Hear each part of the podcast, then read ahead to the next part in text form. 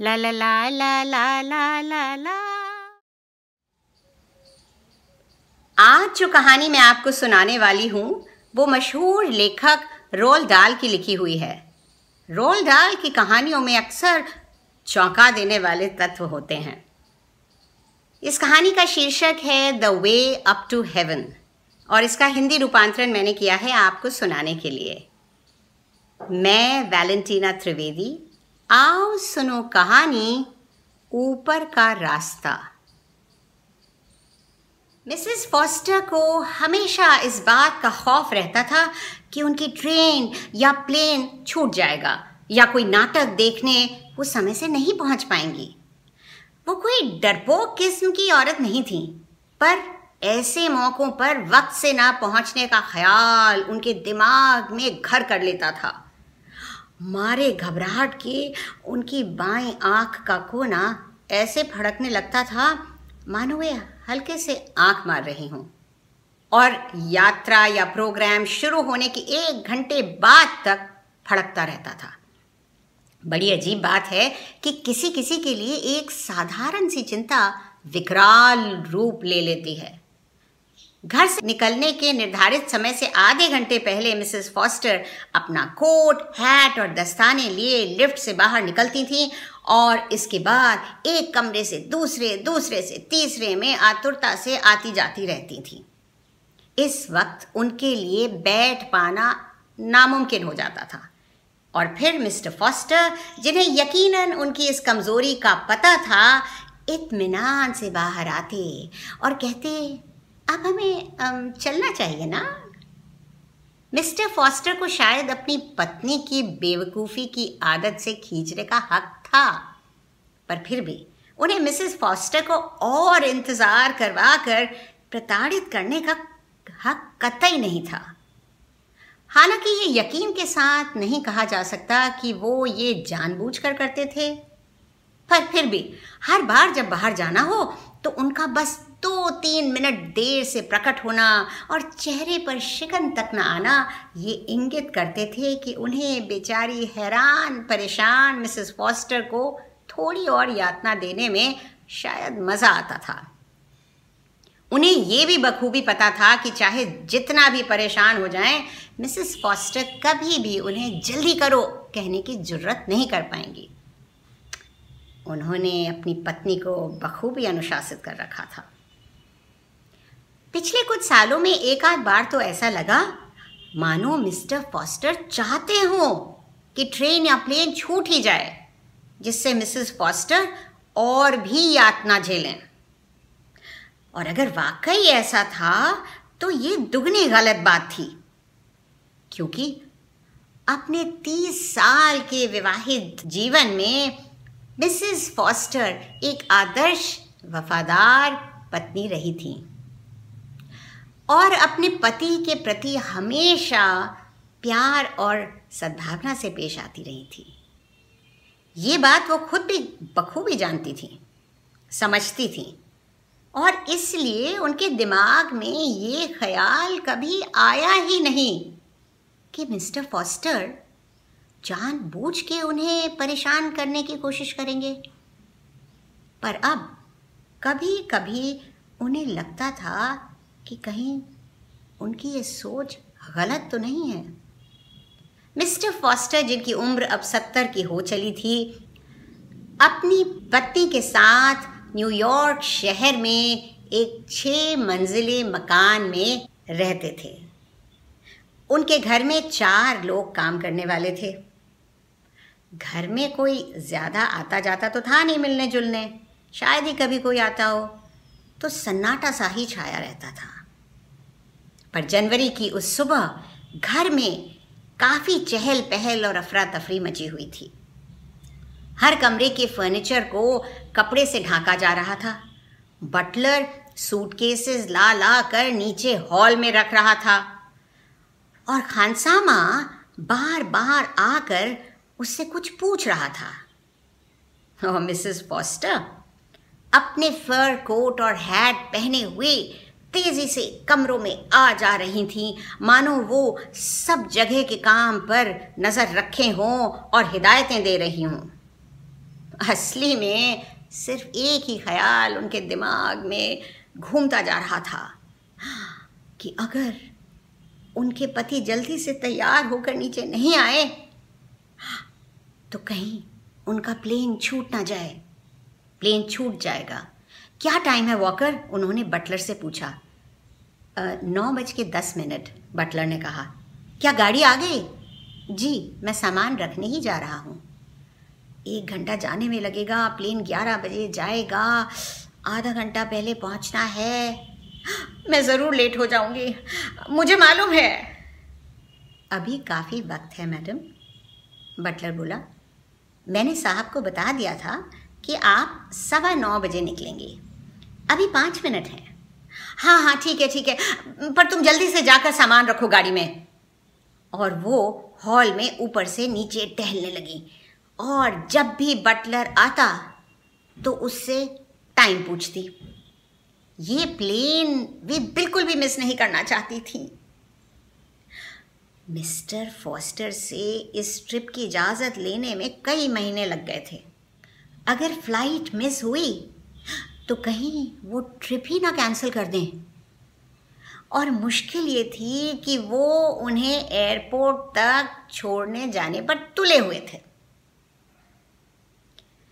हे भगवान, वो बोली, प्लेन छूट जाएगा, प्लेन छूट जाएगा, मैं जानती हूँ प्लेन छूट जाएगा। और उनकी बाईं आँख का कोना भड़कने लगा। ऐसा लग रहा था मानो वे किसी भी मिनट फूट फूट कर रो पड़ेंगी। वॉकर, अब क्या टाइम है?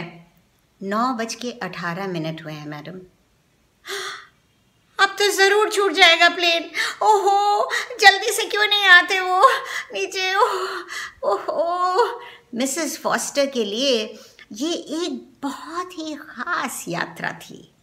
वे अपनी इकलौती संतान, अपनी बेटी से मिलने अकेले पेरिस जा रही थीं, जहां उनकी बेटी अपने फ्रेंच पति और अपने तीन बच्चों के साथ रहती थी। मिसेस फॉस्टर का बहुत मन था कि वे अपने नाती नातिनों से मिलें जुलें, और जिन्हें उन्होंने अभी तक सिर्फ तस्वीरों में ही देखा था। बड़े प्यारे बच्चे थे। मिसेस फॉस्टर ने घर भर में उनकी तस्वीरें जगह जगह लगा रखी थी और अक्सर बैठकर उन्हें निहारती रहती थी। अब वे बाकी ज़िंदगी उन बच्चों के करीब रहकर बिताना चाहती थी, जिससे वे उनसे मिलने आ पाएँ और वे उन्हें घुमाने ले जा पाएँ, उनके लिए तरह तरह के तोहफे खरीद पाएँ और उनको अपनी आँखों के सामने बड़ा होता हुआ देख पाएँ।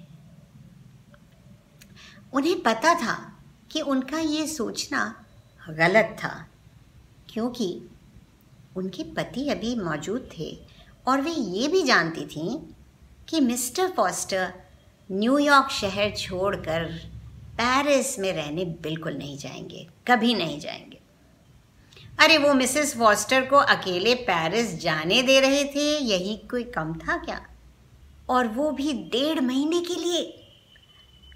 पर वे सोचती, कितना अच्छा होता अगर वे हमेशा वहाँ बच्चों के पास रह पाती। वॉकर, टाइम क्या हुआ है? उन्होंने पूछा। नौ बज के बाईस मिनट मैडम। तभी दरवाज़ा खुला और मिस्टर फॉस्टर बाहर आए। छोटा कद, स्मार्ट और बड़ा सा दाढ़ी वाला चेहरा। एक पल उन्होंने अपनी पत्नी को ध्यान से देखा और फिर बोले, अब चल देना चाहिए अगर तुम प्लेन पकड़ना ही चाहती हो तो। हाँ हाँ डियर, बिल्कुल, सामान सब गाड़ी में रखा जा चुका है। चलो। गुड। वॉकर, तुम्हारा कोट भी ले आया है, लो कोट पहन लो और चलो चलें। मैं बस एक मिनट में आया, हाथ धोकर। और ये कहकर मिस्टर फॉस्टर हाथ धोने चले गए। वॉकर, अब तो प्लेन छूट ही जाएगा, है ना? नहीं मैडम, आप पहुंच जाएंगी टाइम से। मिस्टर फॉस्टर आए, बटलर ने उन्हें कोट पहनाया। मिसेस फॉस्टर जल्दी से जाकर गाड़ी में बैठ गईं। मिस्टर फॉस्टर इत्मीनान से सीढ़ियां उतरते हुए आए और बीच में रुककर मौसम का जायज़ा लिया। कोहरा हो रहा है आज कुछ, और एयरपोर्ट पे तो और भी होएगा। हम्म, हो सकता है फ्लाइट कैंसिल ही हो जाए, वो बोले। ऐसा मत कहो प्लीज़, मिसेस फॉस्टर बोली। मिस्टर फॉस्टर की गाड़ी में बैठते ही गाड़ी चल पड़ी। काफ़ी देर तक मियाँ बीवी कुछ नहीं बोले। फिर मिस्टर फॉस्टर ने कहा, आ, मैंने सब नौकरों को डेढ़ महीने की छुट्टी दे दी है, आधी तनख्वाह पर। वो आज ही चले जाएंगे, और मैंने वॉकर से कहा है कि जब वापस बुलाना होगा तो मैं उसे तार भेज दूंगा। मैं आज रात ही क्लब में शिफ्ट हो रहा हूँ, अच्छा चेंज रहेगा। बीच बीच में घर से चिट्ठियाँ वगैरह लेने आता रहूँगा। हाँ बिल्कुल डियर, मैं तुम्हें चिट्ठी लिखूँगी वहाँ से। आ, पर वॉकर अगर रुका ही रहता घर में तो अच्छा नहीं होता। बिल्कुल नहीं, मिस्टर फॉस्टर बोले। अरे बेकार में पूरी तनख्वाह देनी पड़ती। हाँ हाँ हाँ हाँ ठीक कह रहे हो तुम। और घर पे अकेले रह के क्या क्या करता कौन जाने, मिस्टर फॉस्टर बोले, अपने सुनहरे लाइटर से अपना सिगार सुलगाते हुए। तुम मुझे खत लिखोगे, मिसेस फॉस्टर ने पूछा। हम्म, देखूँगा। तुम तो जानती हो कि जब तक कुछ ख़ास कहने को ना हो मैं चिट्ठी विट्ठी नहीं लिखता हूँ। हाँ डियर, मत परेशान होना। गाड़ी की रफ्तार धीमी हो गई क्योंकि कोहरा गहरा होने लगा था। ओफो, अब तो मेरी फ्लाइट ज़रूर मिस हो जाएगी, मिसेस फॉस्टर बोली। क्या टाइम है? अरे बेकार उतावली हो रही हो, उनके पति ने इत्मीनान से कहा। हाँ, ऐसे मौसम में कोई फ्लाइट व्लाइट नहीं जाने वाली, हमें आना ही नहीं चाहिए था। बात कुछ ऐसे कही गई थी कि मिसेस फॉस्टर मुड़ के अपने पति की तरफ देखने लगी। इतनी दाढ़ी मूँछों के बीच में उनके चेहरे के भाव का पता लगा पाना बड़ा मुश्किल था, और आंखें सिर्फ गुस्सा ही दर्शा पाती थी। हाँ, ये ज़रूर है कि अगर फ्लाइट जा रही होगी तो तुम्हारा ये कहना ठीक है कि तुम उसे पकड़ नहीं पाओगी। मिसेस फॉस्टर मुड़ के खिड़की की तरफ मुँह फेर के बैठ गईं और बाहर देखने लगीं। कोहरा और बढ़ गया था और अब उन्हें सिर्फ सड़क के किनारे तक ही नज़र आ रहा था। उन्हें लगा कि उनके पति अभी तक उन्हें देख रहे हैं। उन्होंने मुड़ के उनकी तरफ देखा तो ये देखकर चौंक गईं कि वो उनकी भड़कती हुई आँख को गौर से देख रहे थे। इसके बाद उन्होंने कुछ नहीं कहा। गाड़ी धीमे धीमे रेंगती रही। ड्राइवर ने अब तक कोहरे वाली पीली हेडलाइट्स ऑन कर ली थी। अचानक गाड़ी रुक गई। देखो, मैंने कहा था ना कि तुम फंस जाओगी, मिस्टर फॉस्टर बोले। नहीं सर, हम एयरपोर्ट पहुंच गए हैं, ड्राइवर ने जवाब दिया। मिसेस फॉस्टर बिना कुछ बोले गाड़ी से बाहर निकलकर टिकट काउंटर की तरफ लपकी और भीड़ में धंसती हुई आगे तक पहुंची। वहाँ पहुँच के उन्हें पता चला कि उनकी फ़्लाइट डिलेड है और जैसे ही मौसम ठीक होगा चल पड़ेगी। उन्होंने लौटकर अपने पति को ये बताया और कहा, तुमको रुकने की ज़रूरत नहीं है, तुम जाओ। हाँ, मैं रुक के क्या करूँगा, मिस्टर फॉस्टर बोले। सामान उतारा गया और मिस्टर फॉस्टर विदा लेकर हैव अ गुड ट्रिप कहते हुए एयरपोर्ट से चल दिए। मिसेस फॉस्टर के लिए वो दिन इंतज़ार भरा था। वो काउंटर के पास ही बैठ गईं और हर आधे घंटे पे जा जा कर अपनी फ्लाइट के बारे में पूछती रहीं। हर बार उन्हें एक ही जवाब मिला, इंतज़ार कीजिए, मौसम साफ होते ही फ्लाइट चल पड़ेगी। पूरा दिन ऐसे ही निकल गया और आखिर शाम को छः बजे ये अनाउंसमेंट हुआ कि फ़्लाइट अगले दिन ग्यारह बजे जाएगी। थकी हारी मिसेस फॉस्टर को अचानक सूझा ही नहीं कि वो क्या करें, इसलिए वो आधा घंटा और वहीं बेंच पर बैठकर सोचती रही। क्या रात भर एयरपोर्ट पर गुजारना ठीक रहेगा? इतनी मुश्किल से एयरपोर्ट पहुंचकर वो वहाँ से जाना नहीं चाहती थी और ना ही उन्हें अपने पति को देखने की कोई तमन्ना थी। उन्हें ये खौफ भी था कि मिस्टर फॉस्टर किसी ना किसी तरह उन्हें पेरिस जाने से रोक लेंगे, इसलिए वो वहीं बेंच पर बैठकर रात गुजारना चाहती थी। पर फिर उन्हें लगा कि उनकी उम्र में ऐसा करना ठीक नहीं होगा। वो अभी से ही इतनी थक के चूर हो चुकी थी, इसीलिए उन्होंने आखिरकार घर पे फ़ोन किया। उनके पति क्लब के लिए निकलने वाले थे और उन्होंने बताया कि नौकर तो सब छुट्टी पर जा चुके हैं। आ, अच्छा फिर मैं यहीं एयरपोर्ट के पास ही किसी होटल में रात गुजार लेती हूँ, मिसेस फॉस्टर बोली। अरे जब तुम्हारा इतना बड़ा घर है तो ऐसा करने की क्या ज़रूरत है, बेवकूफ़ी होगी ऐसा करना, मिस्टर फॉस्टर बोले। आ, हाँ पर घर तो खाली है ना। अरे तो मैं रुक जाऊंगा तुम्हारे साथ। अरे पर घर पे अब कुछ खाने को भी तो नहीं है, मिसेस फॉस्टर बोली। ओफो तो तुम खाना खाती हुई आ जाओ ना, अरे हर चीज़ के लिए इतनी चिक चिक क्यों करती रहती हो, मिस्टर फॉस्टर बोले।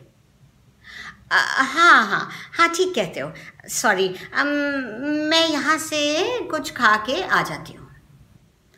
हालांकि अब तक कोहरा कुछ छट चुका था पर फिर भी उन्हें घर पहुँचने में काफ़ी वक्त लगा और रात तक निढाल होके वो घर पहुँची।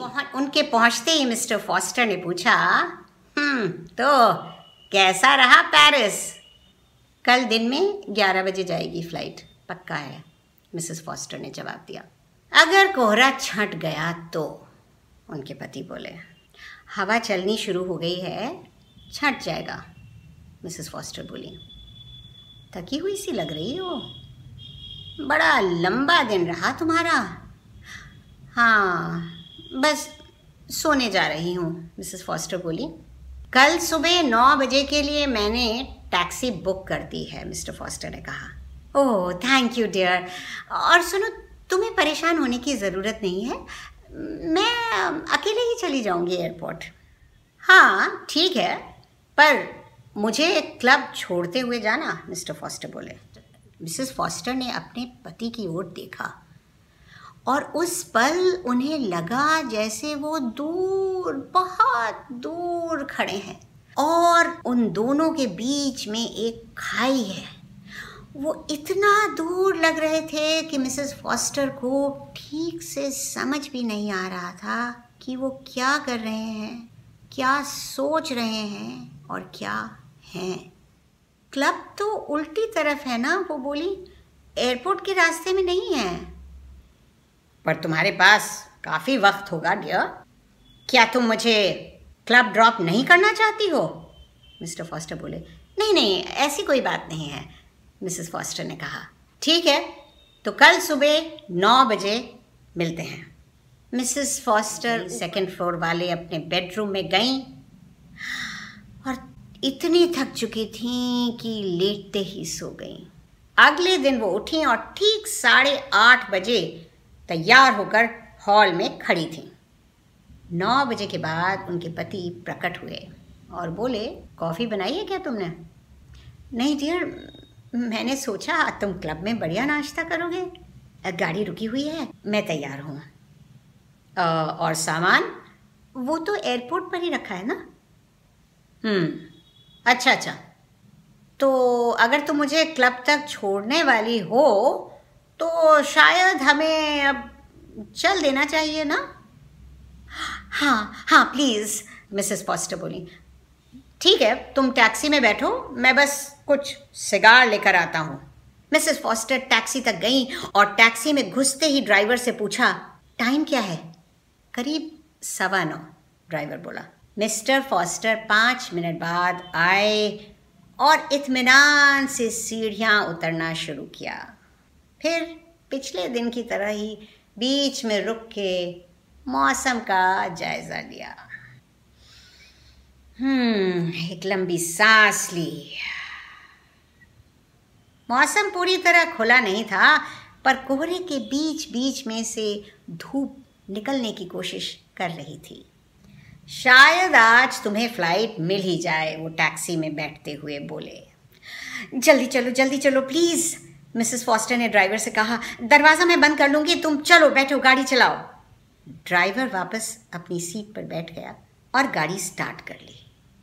ए, एक मिनट एक मिनट एक मिनट रुको, मिस्टर फॉस्टर बोले, अपने ओवरकोट की जेबें टटोलते हुए।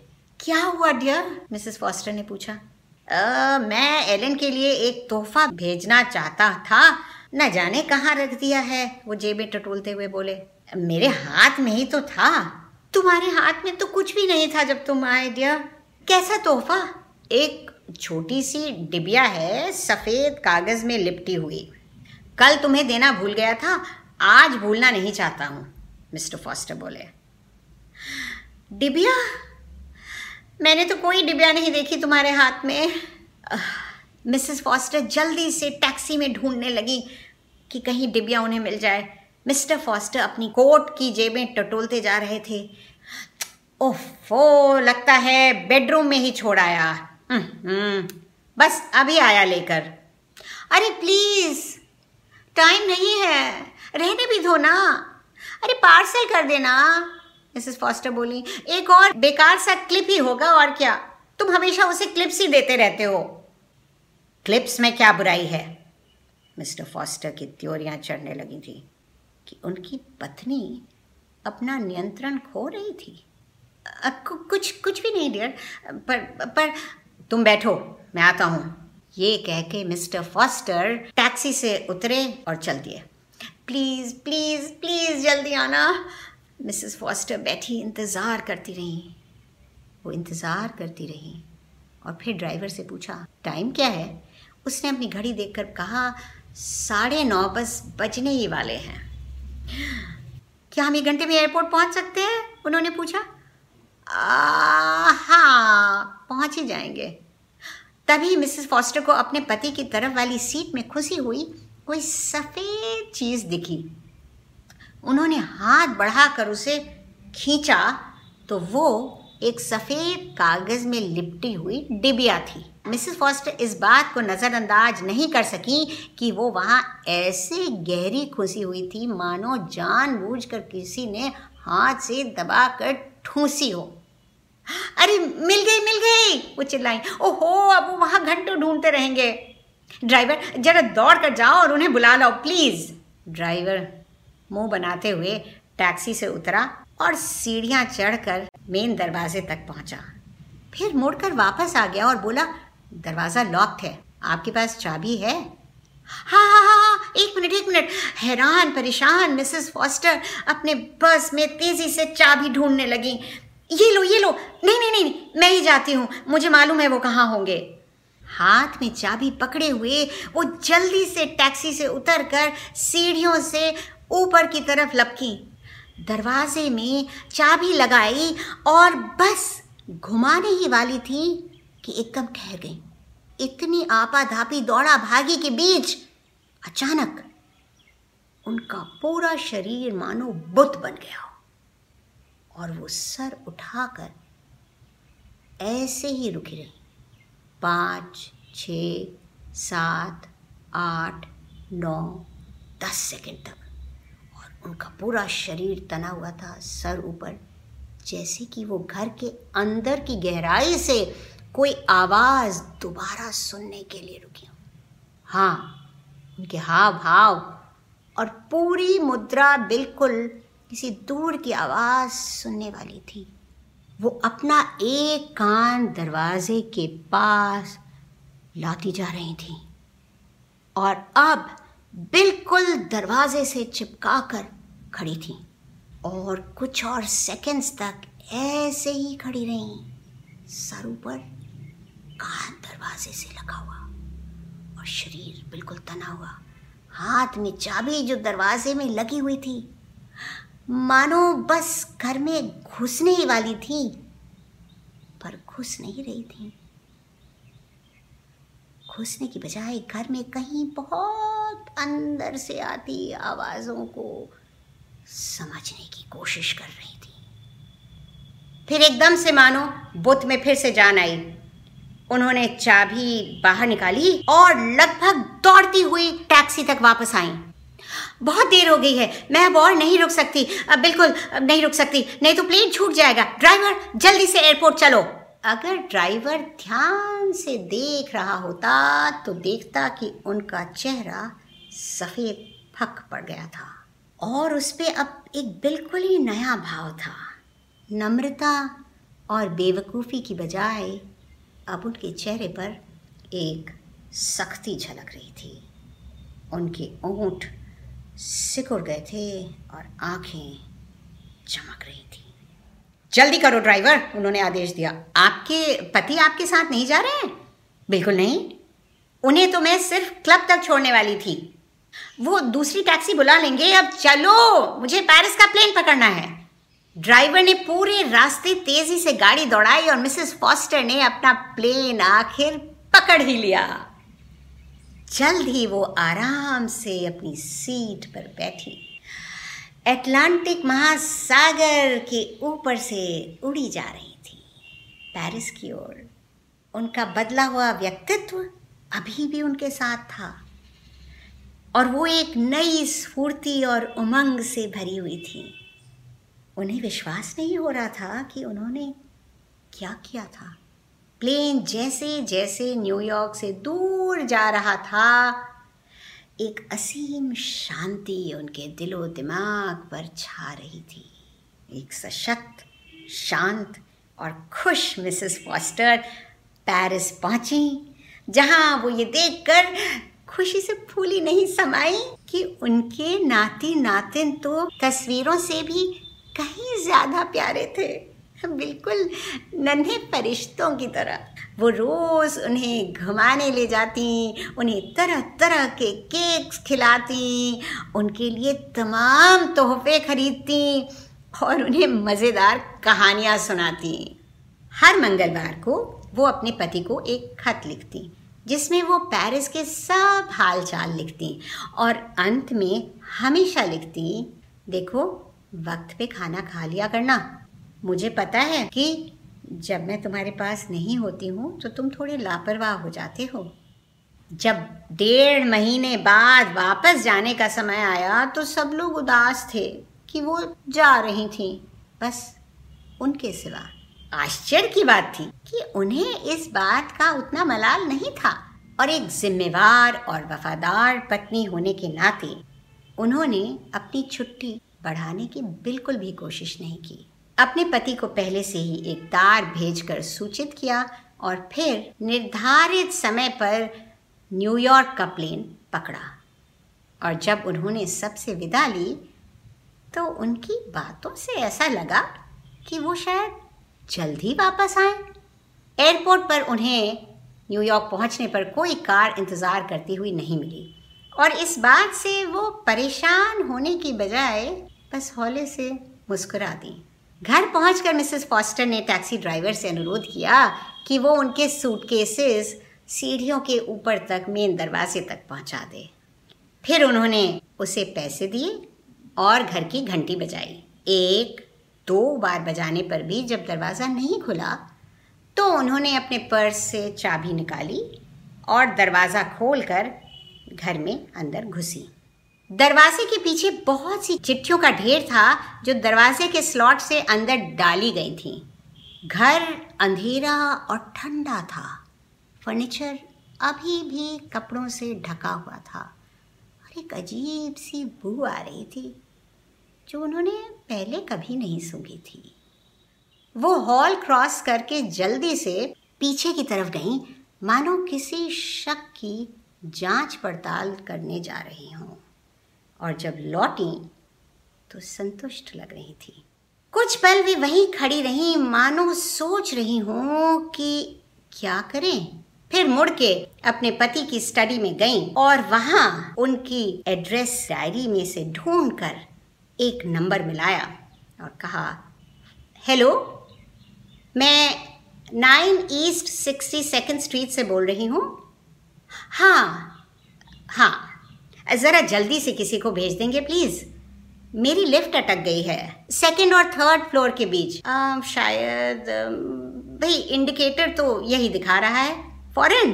अरे बहुत बहुत शुक्रिया आपका। ठीक है, हाँ, क्योंकि भाई इतनी सीढ़ियाँ चढ़ना मेरे बस की बात नहीं है। Thank you, thank you so much. उन्होंने रिसीवर वापस रखा और अपने पति की कुर्सी पर बैठकर इंतज़ार करने लगी लिफ्ट ठीक करने वाले के आने का। ला ला ला ला ला ला ला ला ला ला ला ला ला ला ला ला ला ला ला ला ला ला ला ला ला ला ला ला ला।